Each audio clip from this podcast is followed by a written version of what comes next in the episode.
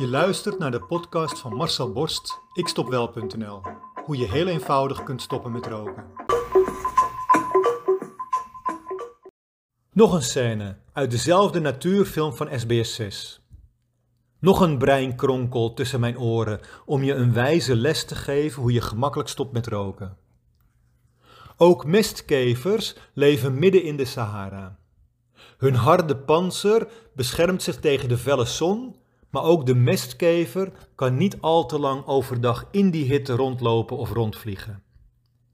Na een half uur moeten ze de schaduw opzoeken en het liefst ook nog wat vocht. Dat vinden ze door zichzelf in te graven. Een mestkever leeft op mest. En af en toe heeft hij geluk. Dan ligt er een keutel van een of ander dier, welke ben ik even vergeten. De mestkever ruikt dat al op een grote afstand. Ik soms ook, als mijn vent op het toilet is geweest. En hij dribbelt dan snel naar die keutel toe. Dat doe ik zelf dus niet.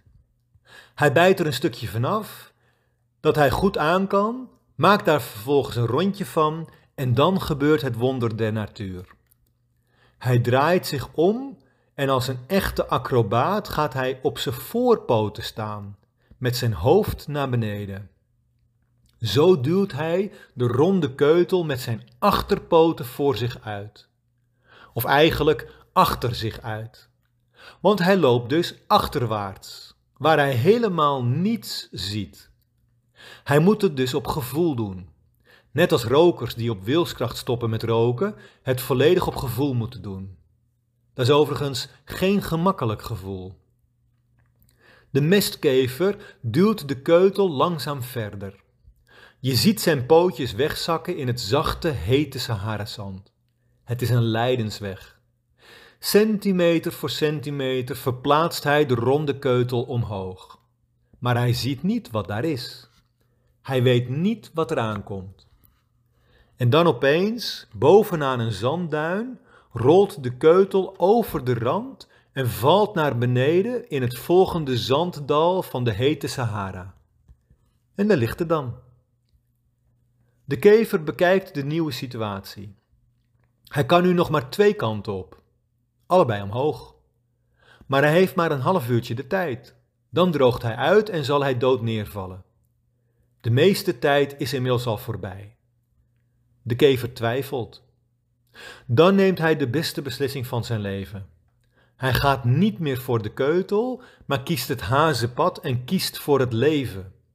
Hij vliegt omhoog en gaat in de schaduw schuilen ergens in de diepte van het hete Saharazand.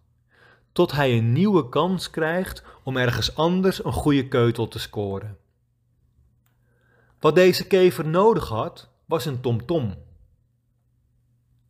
Een systeem dat zegt hoe hij achterwaarts moet lopen, welke richting hij op moet gaan. Een soort van Google Maps. Dat hij op tijd moet stoppen, omdat de keutel anders in de afgrond valt. Hij had professionele begeleiding nodig. Met slechts één andere kever die aanwijzingen gaf, was het hem wel gelukt de keutel te verorderen. Zo is het ook met rokers.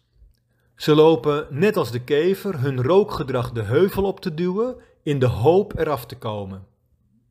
Maar wat ze niet zien, is dat hun heuvel alleen maar omhoog gaat. Dat er geen einde is.